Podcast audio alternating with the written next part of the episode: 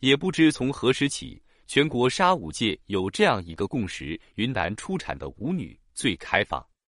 当然，这背后有深厚的历史、地理、人文、民族等各种原因，这里不予深究。他们敢穿不对，应该说他们敢不穿。透视纱裙套内裤，一根系带绑两点，这样的香艳场面在昆明的舞厅可谓屡见不鲜。可是舞女本身流动性就很大，相当部分的舞女都不愿意在本地做，而是遍布于全国各地的沙舞场，成都、西安、苏州、东北，这些外来客以他们的裸露创造了眼球效应，不断扩大着市场占有率，冲击着本地舞女的生意，甚至一度让他们遭受诸多眼红排斥。所以各地的舞界都有一个云南帮。在异乡，这样一个以人为卖点的行业，抱团取暖是形势所迫，人不生的，不熟需有人带，不受人欺负需要团结，人脉的积累也需要信息的流动。当然，一个地区的云南舞女往往不在少数，也不可能成百上千的同时聚集在一起，一般都是处的不错的三五成群，十个八个的不定期的搞个小型聚餐。小弟有幸就曾经参加过那么一次，这是一场家庭式的聚会。他们圈子的聚会文化着实让我耳目一新。赴约的每位成员均带有一名看似关系亲密的男朋友，且不管才是如何，所有男士费用 A A，女士免单。这些充当临时男友的男人，可想而知都是在舞厅认识的客人，有着长期稳定的业务关系。当然，各行各业的都有，自报家门中还有人声称是政法系统从业者，当然背后的真实性无从考证。中年为主的聚会上亦有小鲜肉，亲密程度显然非生意关系所能形容。我的女伴偷偷跟我咬耳朵，这是包养的小鲜肉，并且他们中养小白脸的绝非个例。或许曾经的他们曾有着压抑惨淡的过去。工作、生活、家庭不尽人意，如今看破红尘的他们显然具备了不一样的视野及实力，是时候释放一下自己的心动和欲望了。这也算是与远方的一种追求吧。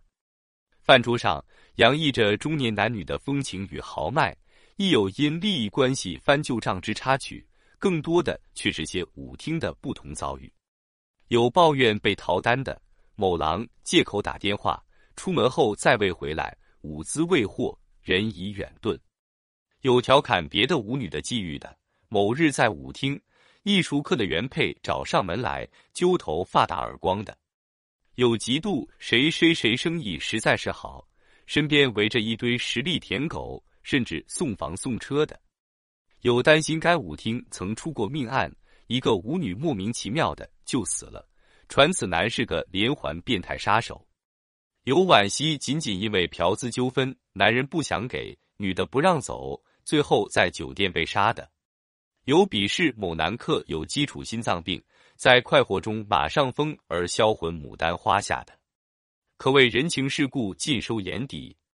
唯独一位美女的遭遇引发了众人探讨的兴趣，当然不是爱情。关于爱情的话题。只会在他们私下场合讨论，众多男朋友面前，谁敢直言不讳的说不相信爱情，还要不要生意了？而是另一个老生常谈的话题：为何古代青楼女子喜欢资助读书人？话题的起因在于美女借了五万块给一个熟客周转生意，最后打了水漂。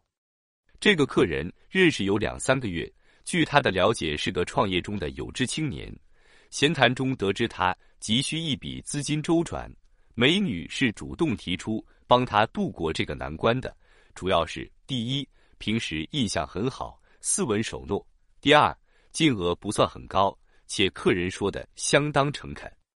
旁边众人大多说他傻，极非情郎，又不是养小白脸，单纯为了投资，可不就是傻吗？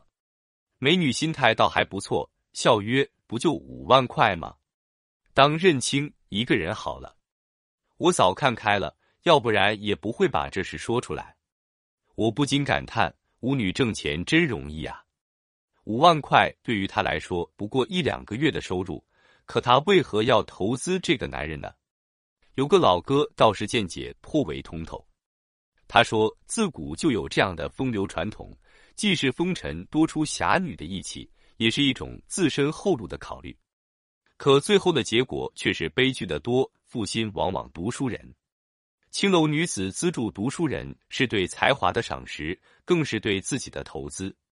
试想，如果某位自己资助的读书人高中做了大官，感恩图报为你赎身，你就登堂入室了，哪里用得着在这里贱卖青春？古代的男人是可以三妻四妾的，如果遇到真的爱你的，甚至有荣升正品夫人的可能，可谓命运的彻底改造。这种投资嘛，说到底也是本小利大的。只不过那样的好男人确实少之又少，所以很多青楼女子广撒网，不会仅仅资助一个人，资助个十个二十个的。只要碰巧遇到其中一个发达的厚道人，也就算投资成功了。背后的深层原因有两点：第一，古代的才子很好辨识，往往就是诗情文章写得好就可以，容易甄别；第二，古代的女子没有什么职业选择。